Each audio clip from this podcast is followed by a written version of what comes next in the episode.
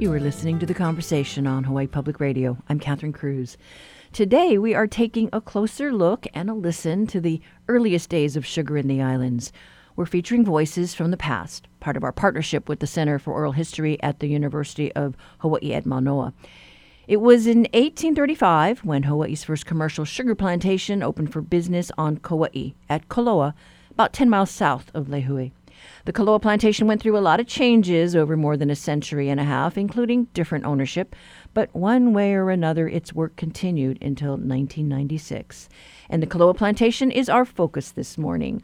Our guests include Ada Koane, who is working on a book entitled The Koloa Plantation, A Talk Story. Good morning, Ada. Good morning. And a co-author on that book, Melissa McFerrin, is a she's also the coordinator of Koloa Plantation Days, which is an annual celebration that's held each summer, even when it's virtual. Hi, Melissa. Good morning. I'm so glad the two of you could join us. We know your memories won't stretch back to the 1800s, but uh, have any of our listeners out there heard any stories from kupuna about sugar plantation days? Any memories yourself? You can give us a call. Join our conversation at 808 941 3689 from Oahu or 1 877 941 3689 from the neighbor islands. But first, to set the scene and tr- introduce our first oral history segment, we uh, our clip, we are joined by our news director, Bill Dorman. Good morning, Bill. Good morning, Catherine. You know, as you mentioned, Koloa Plantation started in 1835, but it struggled financially for decades in those first years until the Reciprocity Treaty of 1875. That allowed sugar from Hawaii to be sold duty free in the United States. And over the next 35 years, the number of sugar plantations across the islands more than doubled to 52. And the amount of land under sugar cultivation exploded from about 12,000 acres to 214,000 acres. Plantation work, as everyone knows, brought tens of thousands of immigrant laborers over the years, and that included to Koloa. But Koloa was an interesting location for other reasons as well. At one point, it was the number three whaling port in Hawaii. There's a missionary station set up there shortly before the sugar plantation. And that brings us to our first history. Eric Iki Moir was born in 1931 in Waimea became a well known lecturer on local history. His father, Hector, was the manager of the Koloa Sugar Company from 1933 until 1948 when it merged with Grove Farm. So, most of the Depression years through the war. His mother, by the way, was a descendant of the Sinclair, Gay, and Robinson families who owned Niihau and parts of Kauai. He was on the board of the Kauai Historical Society and active with other community organizations before he passed away in 1996. The interview we're about to hear was done with Warren Nishimoto in 1987. Koloa has a very heavy missionary influence. Prior to the missionaries coming, is there any historical evidence of, of uh, what was here in Koloa? When the ocean was too rough to go fishing, Napali or North Shore, Lihue side, it was nice down here. And there was ample water here. And lots and lots of Hawaiians lived here. This is why they had the big whaling port, because again, it was a nice anchorage. When it was too rough in the early days to go to Honolulu from Lihue side, people left from Koloa. You got to caught the boat to Honolulu from Koloa Landing. And that's probably why the white man first ended up here. They put the mission stations where there were lots of people to convert. You know, in the early days, Koloa had enough international traffic that the kingdom had a customs agent at Koloa. Went down and collected the taxes for the materials brought in. Know, the goods, whatever it is, foreign imports. Not all of it was taxed. In fact, in my Scottish letters, everybody is telling my grandmother in Scotland, when you buy material, make something out of it. Make a skirt or make a big night shirt or something like that. Because customs didn't charge you for clothing, but they charge you for material. In Koloa, there's two things. First of all, Koloa is no longer a plantation as such, as a as it was Koloa Plantation up until 1948, right, January 1st, when Grove Farm took it over, has a beginning and has an end. And of course, secondly, what is the oldest sugar plantation. So this is where it all began. So that makes it historically significant. though the first sugar plantation started here, uh, a lot of the lands of Koloa are not the greatest for sugar because they're so rocky. Terrible rock. Especially uh, the Makai sections down here. The ones all uh, down to Mahaulepu. But even even up top, my gosh, you know, some of these lands have been in sugar for I don't know how many years. And still, every time they plow them, they come up with rocks as big as, you know, a car or half a car that are still coming up, still coming up. And this is after 100 years. So it's very, very hard on the equipment, very hard on the mill for all the rock that would, was going in. They had a tough time during the war um, for lack of personnel. And by the time the war was over, the railroad system was shot. The Koloa was, I think, up close to a million bucks in debt. Koloa needed a good infusion of money, and Earl Farm had it. You know, money and financial challenge is a key part of Koloa's development at several points in its history. But what a rich history that is over such a long period of time. Yes, indeed. And, you know, Ada, I know you have been working on this book. You've talked to, I think, interviewed, what, some like 70 people. Um, you know, what are your thoughts about this particular well, part? my thoughts were, uh, you know, Koloa was covered by the Koloa Volcanic Series. And so the soil here was very thin. The Hawaiians uh, uh, were amazingly they they covered it they brought the soil down in a stream and they covered the pahoehoe and really had a fabulous uh, irrigation system. So they were able to grow lots of uh, fruits and vegetables which uh, is what uh, really uh, the uh, reason why the uh, whalers called uh, because they could get water they could get fruits and vegetables, and uh, so that that was uh, what really brought them here. And then uh, when the uh, Ladd Company, which the three gentlemen had a mercantile company in Honolulu, and they decided to set one up here because of, of the uh, uh, whalers. And uh, and it was here when they were talking about setting up the uh, their business, they discovered the sugar cane growing around the taro pits. So that's what gave them the idea to start raising sugar. And Melissa, what, what are you struck by about this period?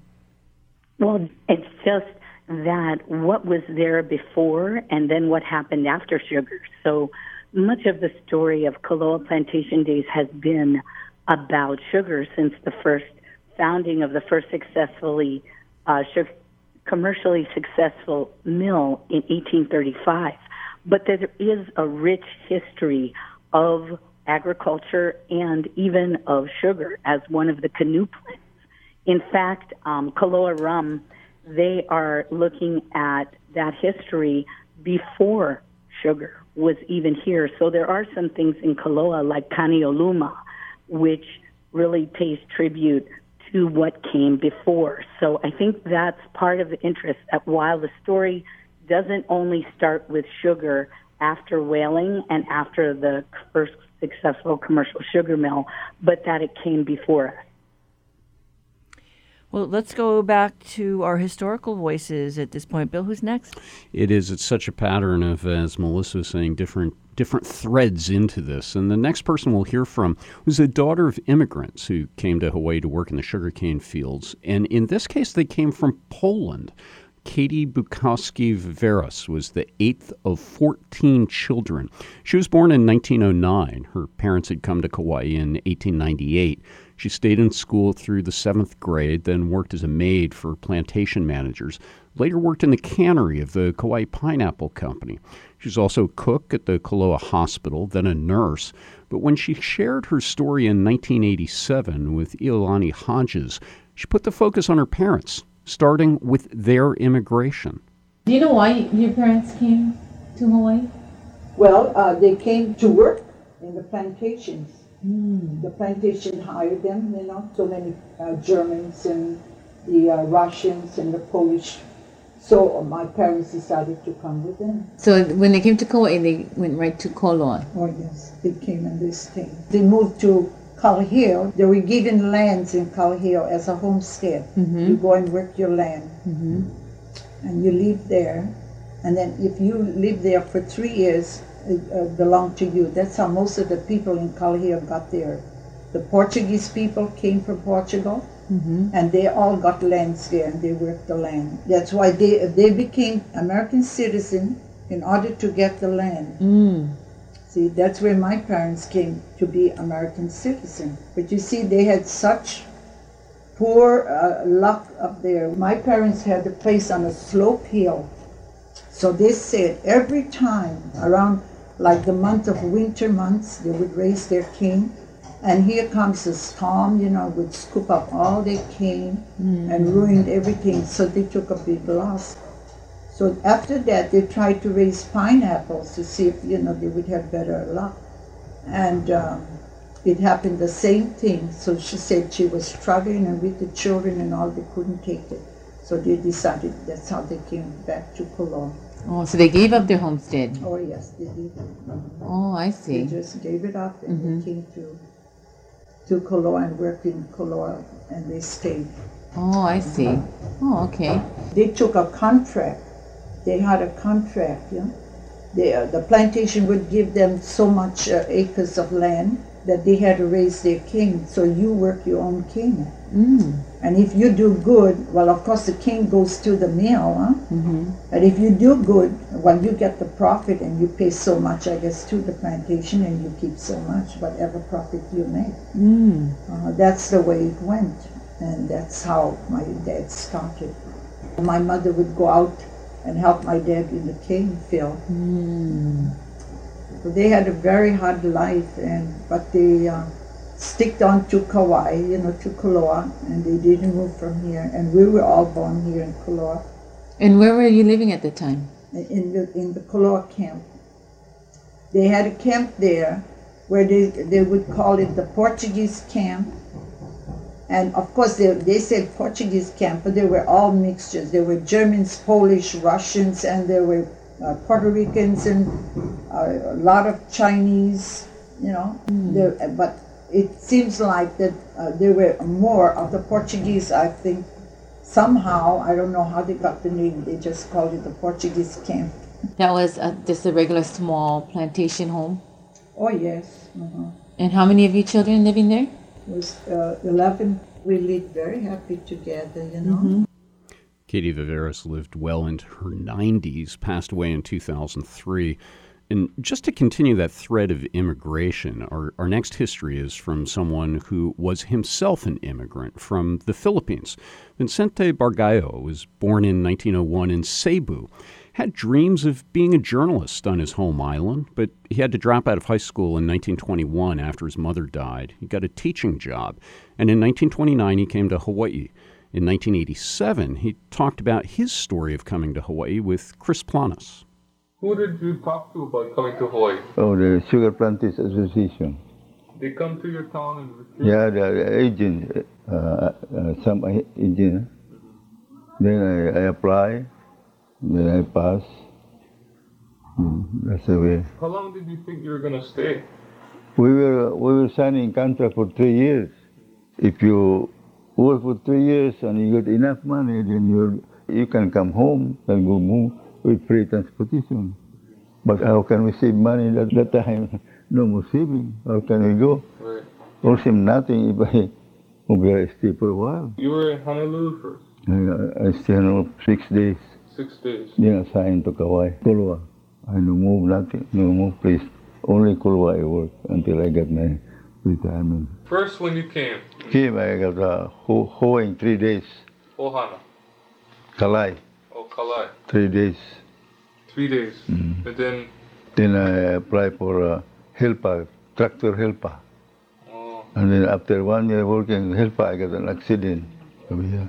oh, what happened? Uh, the plow. Well, it was uh, a helper must sit down behind the tractor.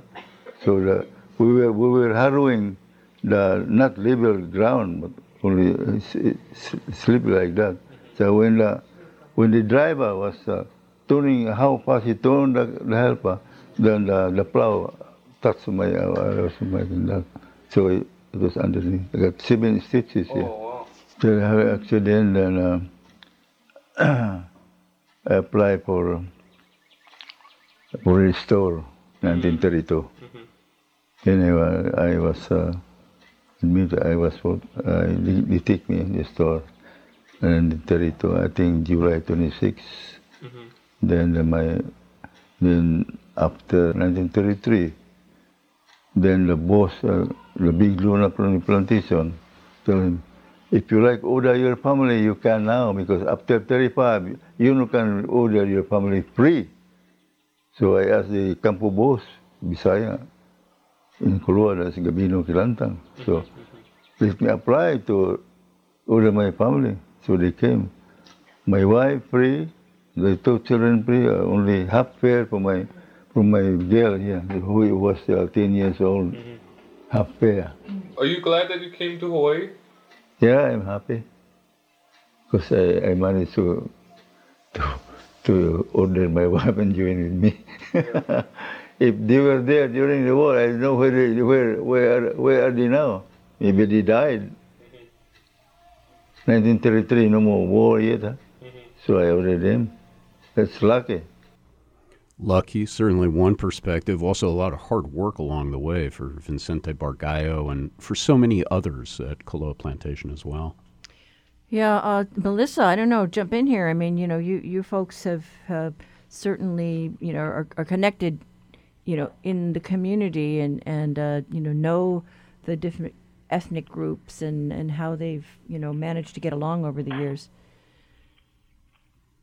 This is really a root of the festival and also of the book, which is our community today is made up of this tapestry of all these different cultures that came together, starting with the host culture, but then the Chinese, the Japanese, the Portuguese, the Puerto Ricans, they mentioned Poles, Russians, Germans, all together. So, so often when people experience Hawaii and our unique experience here, the food, the music, they don't, there aren't many festivals dedicated to the different cultures that come together that make local food.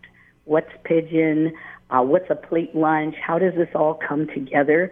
And the very rich cultural history that came together to, to make us what we are today.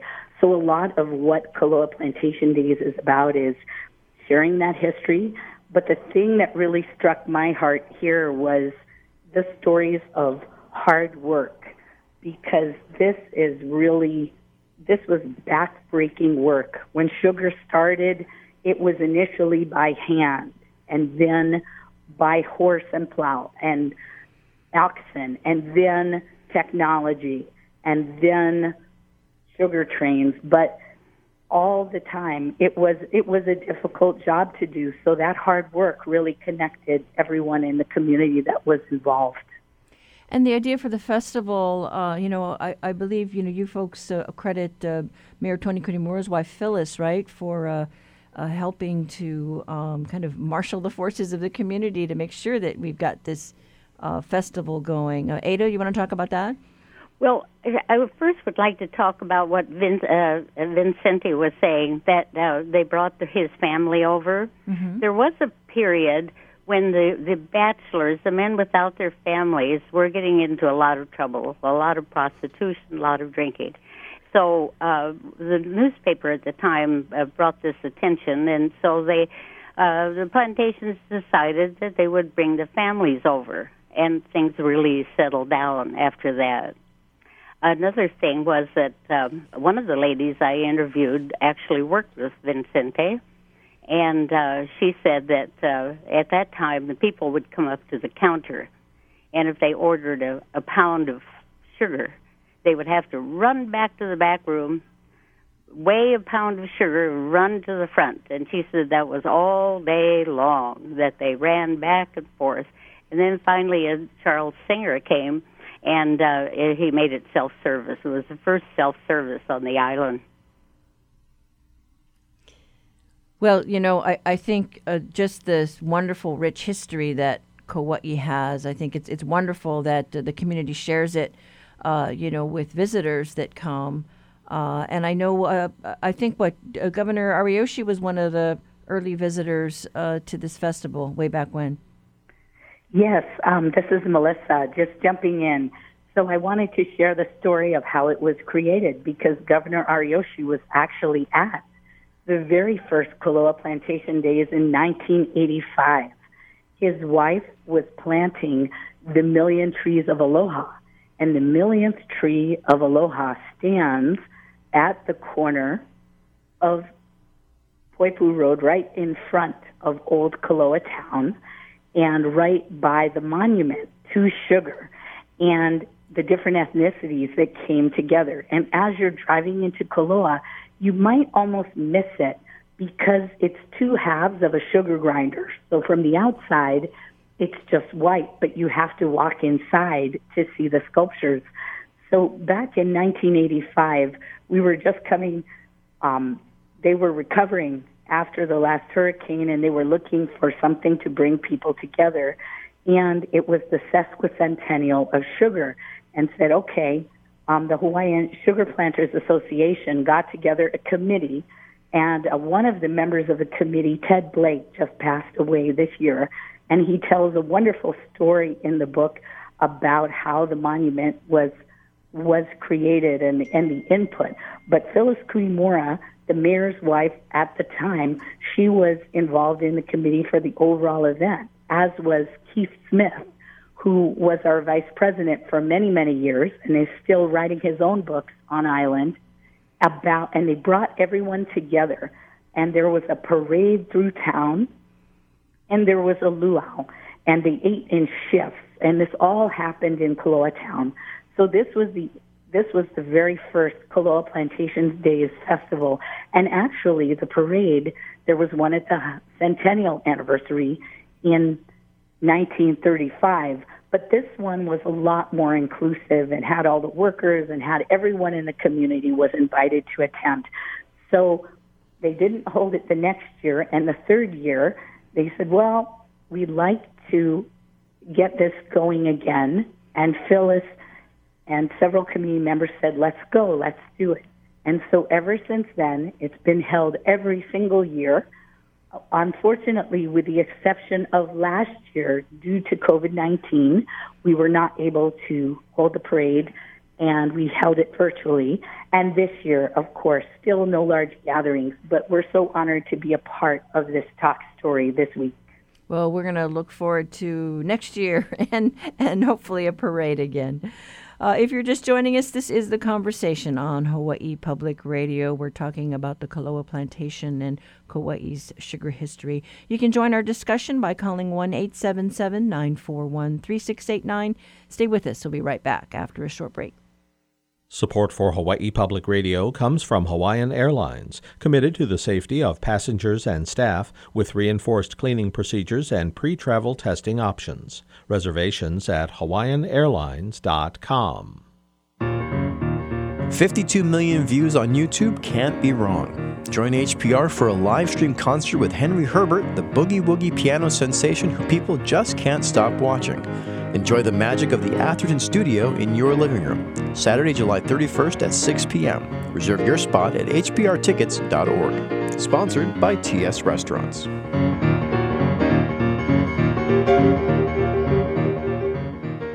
Support for Hawaii Public Radio comes from First Insurance Company of Hawaii, providing auto insurance since 1911, committed to delivering personalized service to residents throughout the islands. First Insurance Company of Hawaii, FICOH.com.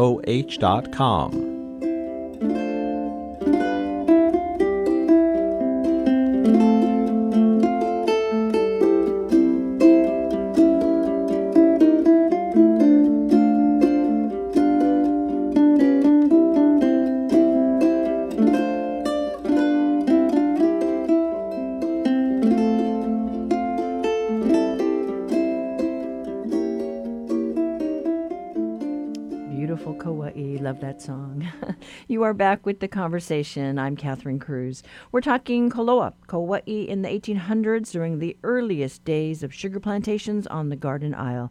Joining me for the discussion is HPR's news director, Bill Dorman, as well as a couple of special guests, Ada Koane, who is working on a book about the Koloa plantation, and Melissa McFerrin, who is the coordinator of the Koloa Plantation Days Festival.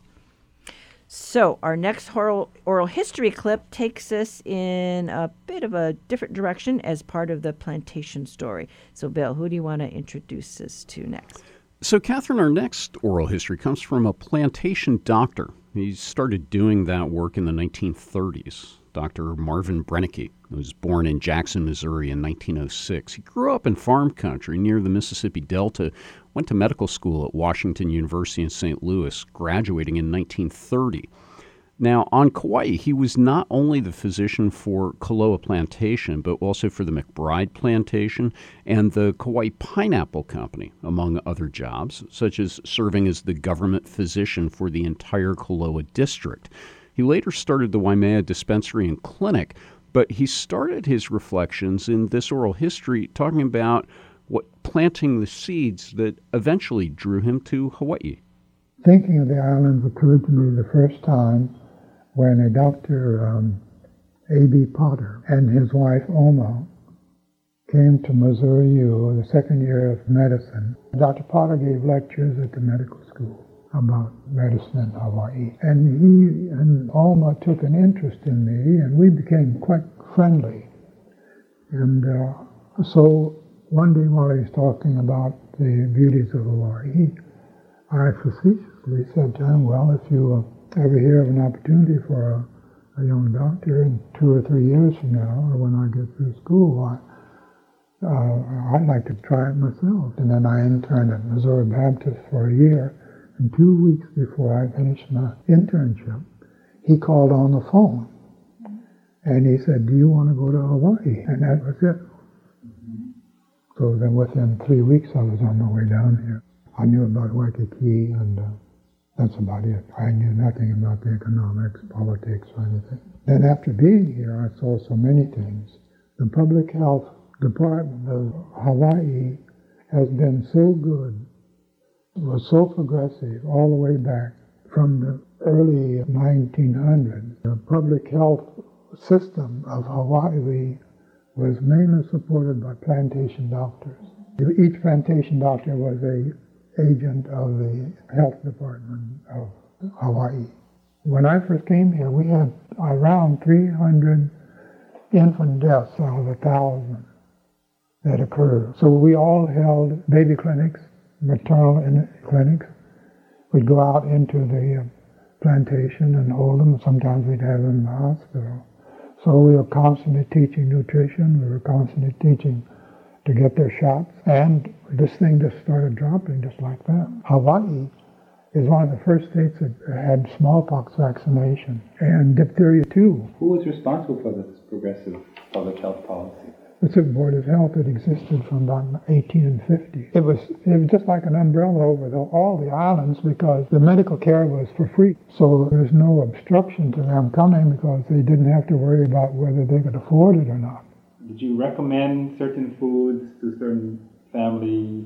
Yeah, How we did did. you go about doing that? We just told them what we considered an adequate maintenance diet. We taught them to uh, eat vegetables and so on. Then, of course, we talked against white rice, huh? Because as I remember, eating a half a bag of rice a month, uh, an adult individual was potentially very, very Half of a hundred pound bag, you mean? yeah. People could go out and, and get all the food they wanted, but they just ate too much white rice and white bread, the Portuguese.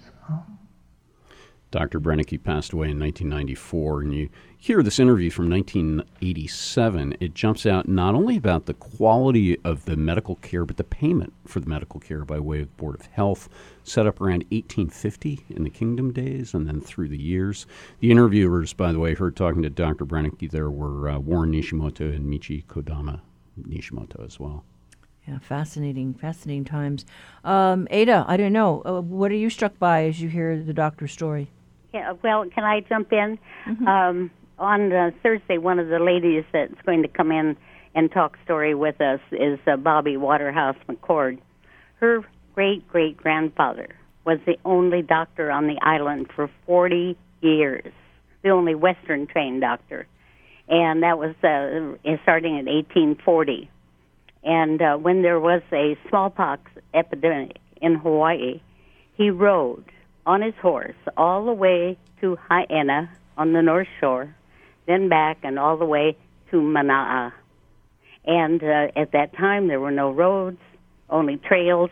We had 40 rivers and streams, and this man did that. So you talk about you know how me- medicine started here in Hawaii, and then later on uh, there was uh, G.N. Wilcox. Uh, you've heard of Wilcox Hospital. Uh, he also owned the uh, uh, um, Lihue Sugar Plantation or Grove Farm Sugar Plantation and um, he installed first telephone here on Kauai, and it, it went from his house uh, in uh, Lihue, and that of the Rice family in in Lihue, and it came all the way out here to a Dr. Smith's house. So if anybody in Lihue got sick, uh, they would put him on the phone, and uh, Dr. Uh, Dr. Smith would say, uh, "Put the put the patient on and have him cough," and then he would diagnose him from that. So, but then later on, uh, the, Wilcox had a telephone installed all over the island, and that it was in, finally uh, in 1912 it was finished. I love it. Early telemedicine. I was going to say your your previous uh, yeah tele, earliest iteration of telemedicine. Also interesting though in terms of how long that that goes back. Uh, of course, now in in time of COVID, people talking about vaccinations and about public health, uh, but that sense was was back there and enabled by these traveling physicians as well. Yeah, and you know, I I remember, uh, gosh, just you know, visiting the different islands and and coming across a cemetery on the Big Island, and there was one family and they had lost, oh my gosh, so many children. You know, like uh, like almost a dozen children early on, and and the health, you know, was not the greatest for for little ones back then. So to to listen, you know, to how they set up those uh, maternal clinics and reaching out uh, for early maternal care is is really touching to hear. Uh, Melissa, what are you struck by? Well, just to add on to what you said, that that was one that was one of the reasons why baby's first luau was such a big thing because you wanted to make sure that the baby would make it through the first year. And so that's what really struck me with a lot of these interviews is the amazing detail about how challenging life was, but also the joy in the midst of it and how people would get together and celebrate when there was baby's first luau. Um, you know, one of the things that struck me too, as this is the third I, I think this is a marvelous project, by the way, with oral histories with UH and, and putting this together to share it. Because even with the own interview series of interviews we have done, it's striking to see how many of these people are now deceased and the importance of capturing these stories and relaying them. And so that alone, I, do, I learn something every time I listen to one of these interviews. So I think it will be well worth it to join the Zoom on Thursday and hear more from these excerpts. Well, we certainly thank you, um, uh, Melissa McFerrin. Uh, for listeners out there, she's the coordinator of the Koloa Plantation Day celebration. Uh, and our second guest is Ada Koane, who's w- been working on a book about the Koloa Plantation called A Talk Story. Uh, you know, just wonderful history. So we thank you, both of you, for working on this project to keep this uh, history alive. And, you know, we do have, um, uh, we do encourage you to call in if you uh, been struck by something uh, that you heard here. Uh, give us a call here at 941 3689 or 877 941 3689. And we have one more oral history clip to share this morning. And Bill, again, is this uh, another perspective that's a little different? A little different. Uh, this is a Nisei story second generation Japanese, Robert uh, Kunimura, was born in Koloa in 1915, the sixth of 11 children, another one of those large families. He grew up in the camp. Uh, his parents came to Hawaii from Yamaguchi, Japan. But what is different is, about this story is that he was a union organizer. He started signing up workers with the ILWU, the International Longshore Warehouse Union, in the late 1930s played a key role after the war and in the first territory wide sugar strike in 1946. He was president of the Kauai local of the ILWU and eventually went back to working on the plantation. But in this 1987 interview, he started off with memories of growing up in what was officially called the New Mill Camp at Koloa. The camp, see, like any other plantation, they segregated the workers by race. Okay? So where I was brought up was Japanese camp. Okay? So practically all Japanese live in that uh, camp. And they, they were meal workers because of the proximity from the camp to the meal. And the plantation had a strict control about that. Okay? If you were of other racial group, if you wanted to move into the Japanese camp, uh, you you didn't uh, they wouldn't allow you to come. About the 1930s, uh, yeah, they started to you know be more flexible about that. Yeah. By that time, our parents were you know more assimilated with the other racial group. Yeah. See? The prejudice wasn't that strong in the 30s already. Yeah. Japanese say akirame already, you know, take it for granted already that there shouldn't be any discrimination. Yeah. Because after all, who created all this uh, division is the plantation owners. They wanted the workers to always have some suspicion. That's the way I could see. Because there were a lot of unions that were came up in the plantation, but strictly along racial lines.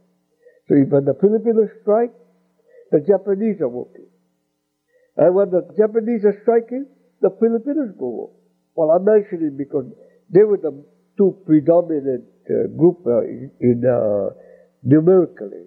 Then you want the workers to band together. At every strike, union or strike along that line, racial line, got smashed until the advent of the ILWU, which uh, organized the workers in one union, regardless of race, color, or you know, national origin. Yeah. By that time, there was no language, too much of the language difficulties, because more or less everybody was speaking English. Yeah. What's in store for the future of Koloa? Say in, you know, 30, 40 years?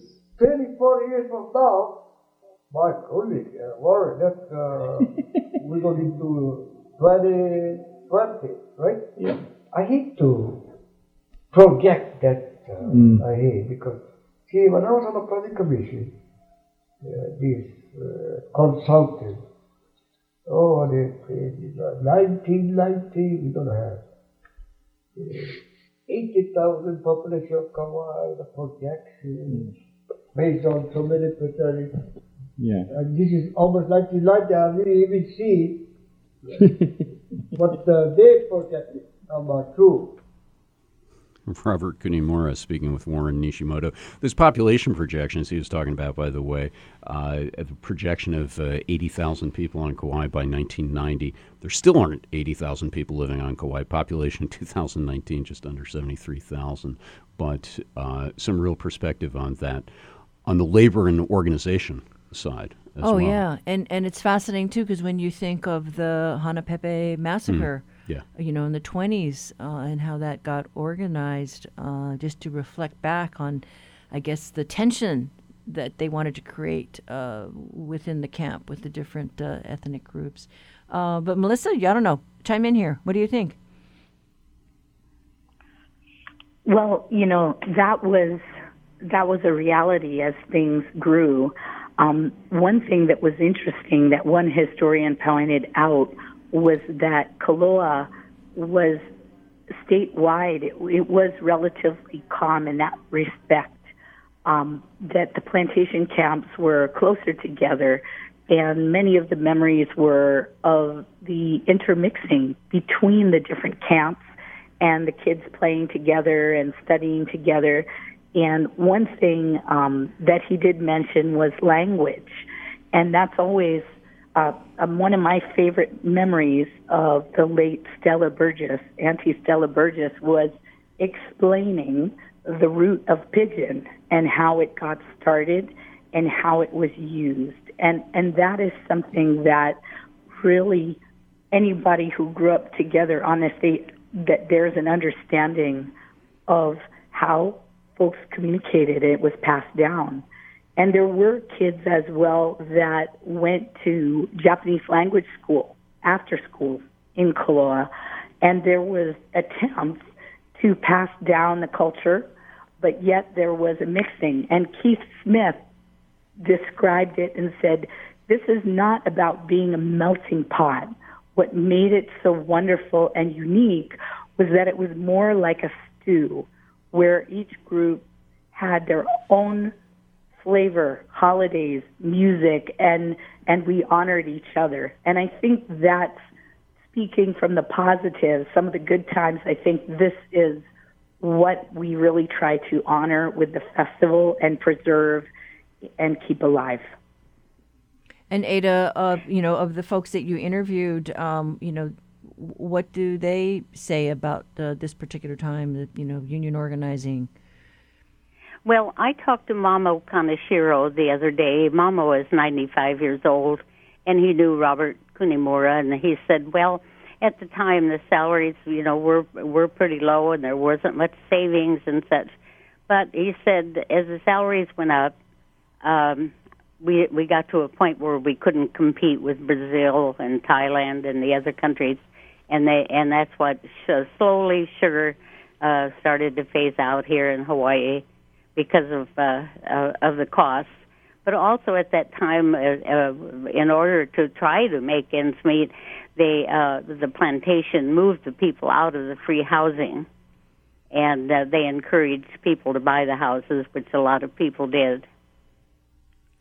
And you know, uh, uh, I was fortunate enough to uh, be on Kauai just before the pandemic shut down, and uh, you know, been in contact with uh, farmers over there. Uh, one farm in particular, I think he's got some property there on Grove Farms, and he's growing rice for the California farmers. you know, as, to develop research. But it's just interesting just to see the, you know, the history and the transformation from, you know uh, way back then and then present day and how we're still trying to, you know, eke out a living with ag.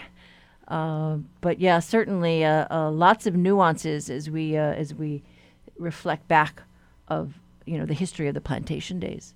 Yeah, well, Mamo's father, he had eleven kids, and you you mentioned that everybody had large families. I so many of the people I interviewed came from families of ten or 11 kids. Uh, somebody said that they didn't know what was causing it all.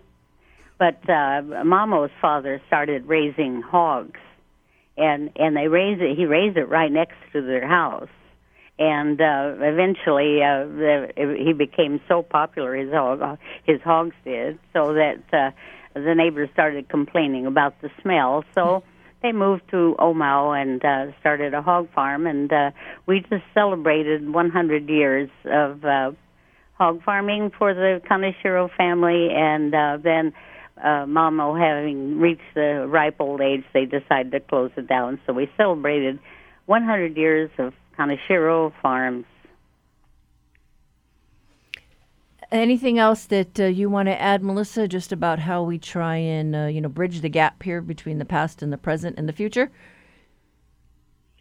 Well, I think something that's really key is that this is about agriculture, and that this was sugar was king for you know 150 years. It was the number one industry on the island, and when that changed, that was that was very difficult and heartbreaking for many people who had spent their whole lives working in sugar, but also a wonderful opportunity to move on and to, and to change. But we still deal with the agriculture question today, um, moving on to diversified agriculture.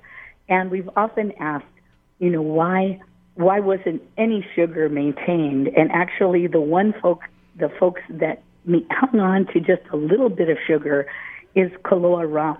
And we spent some time with Bob Gunter, and they're just doing an amazing job. I don't, if you haven't tried it, it's absolutely delicious.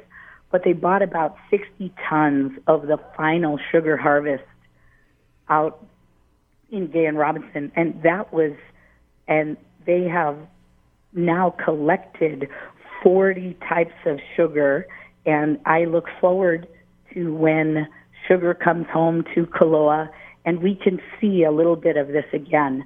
But for those that come and say, How can I touch this? How can I experience this? You'll see little hints all around the town, even when you're not in a festival time. Old Koloa Town has these posters that talk about what the buildings used to be. If you go to the Koloa Fish Market, you can have a plate lunch.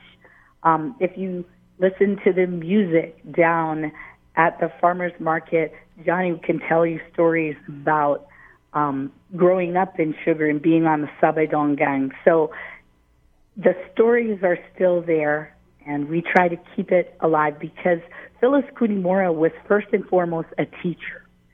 And she said, we need to share this with our children and with our grandchildren and make sure that these stories carry on so that we know where we where we came from and and where we're going. You know, you mentioned diversified ag, and you know, on that Kauai trip, uh, you know, Jerry Ornelas uh, took me around because he's trying to bring rice back. You know, and we went down to uh, uh visit the Haraguchis down there where they're growing taro, where all that used to be in rice.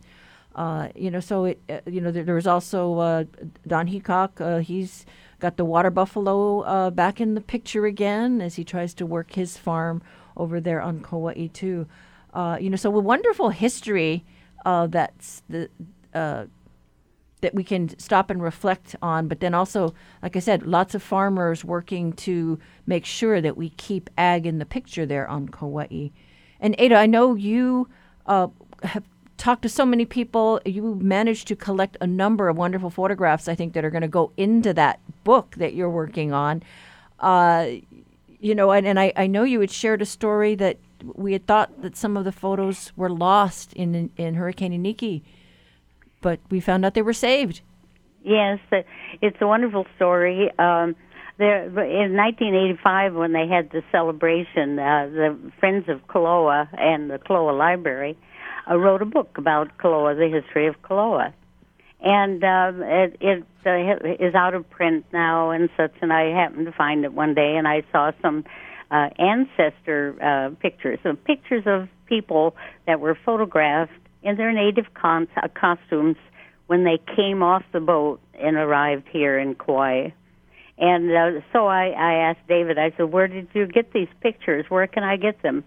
Well, he went back, uh, to, David's the librarian, and uh, he went back in his office and he came out with three books full of photographs and here were the pictures that he had talked about.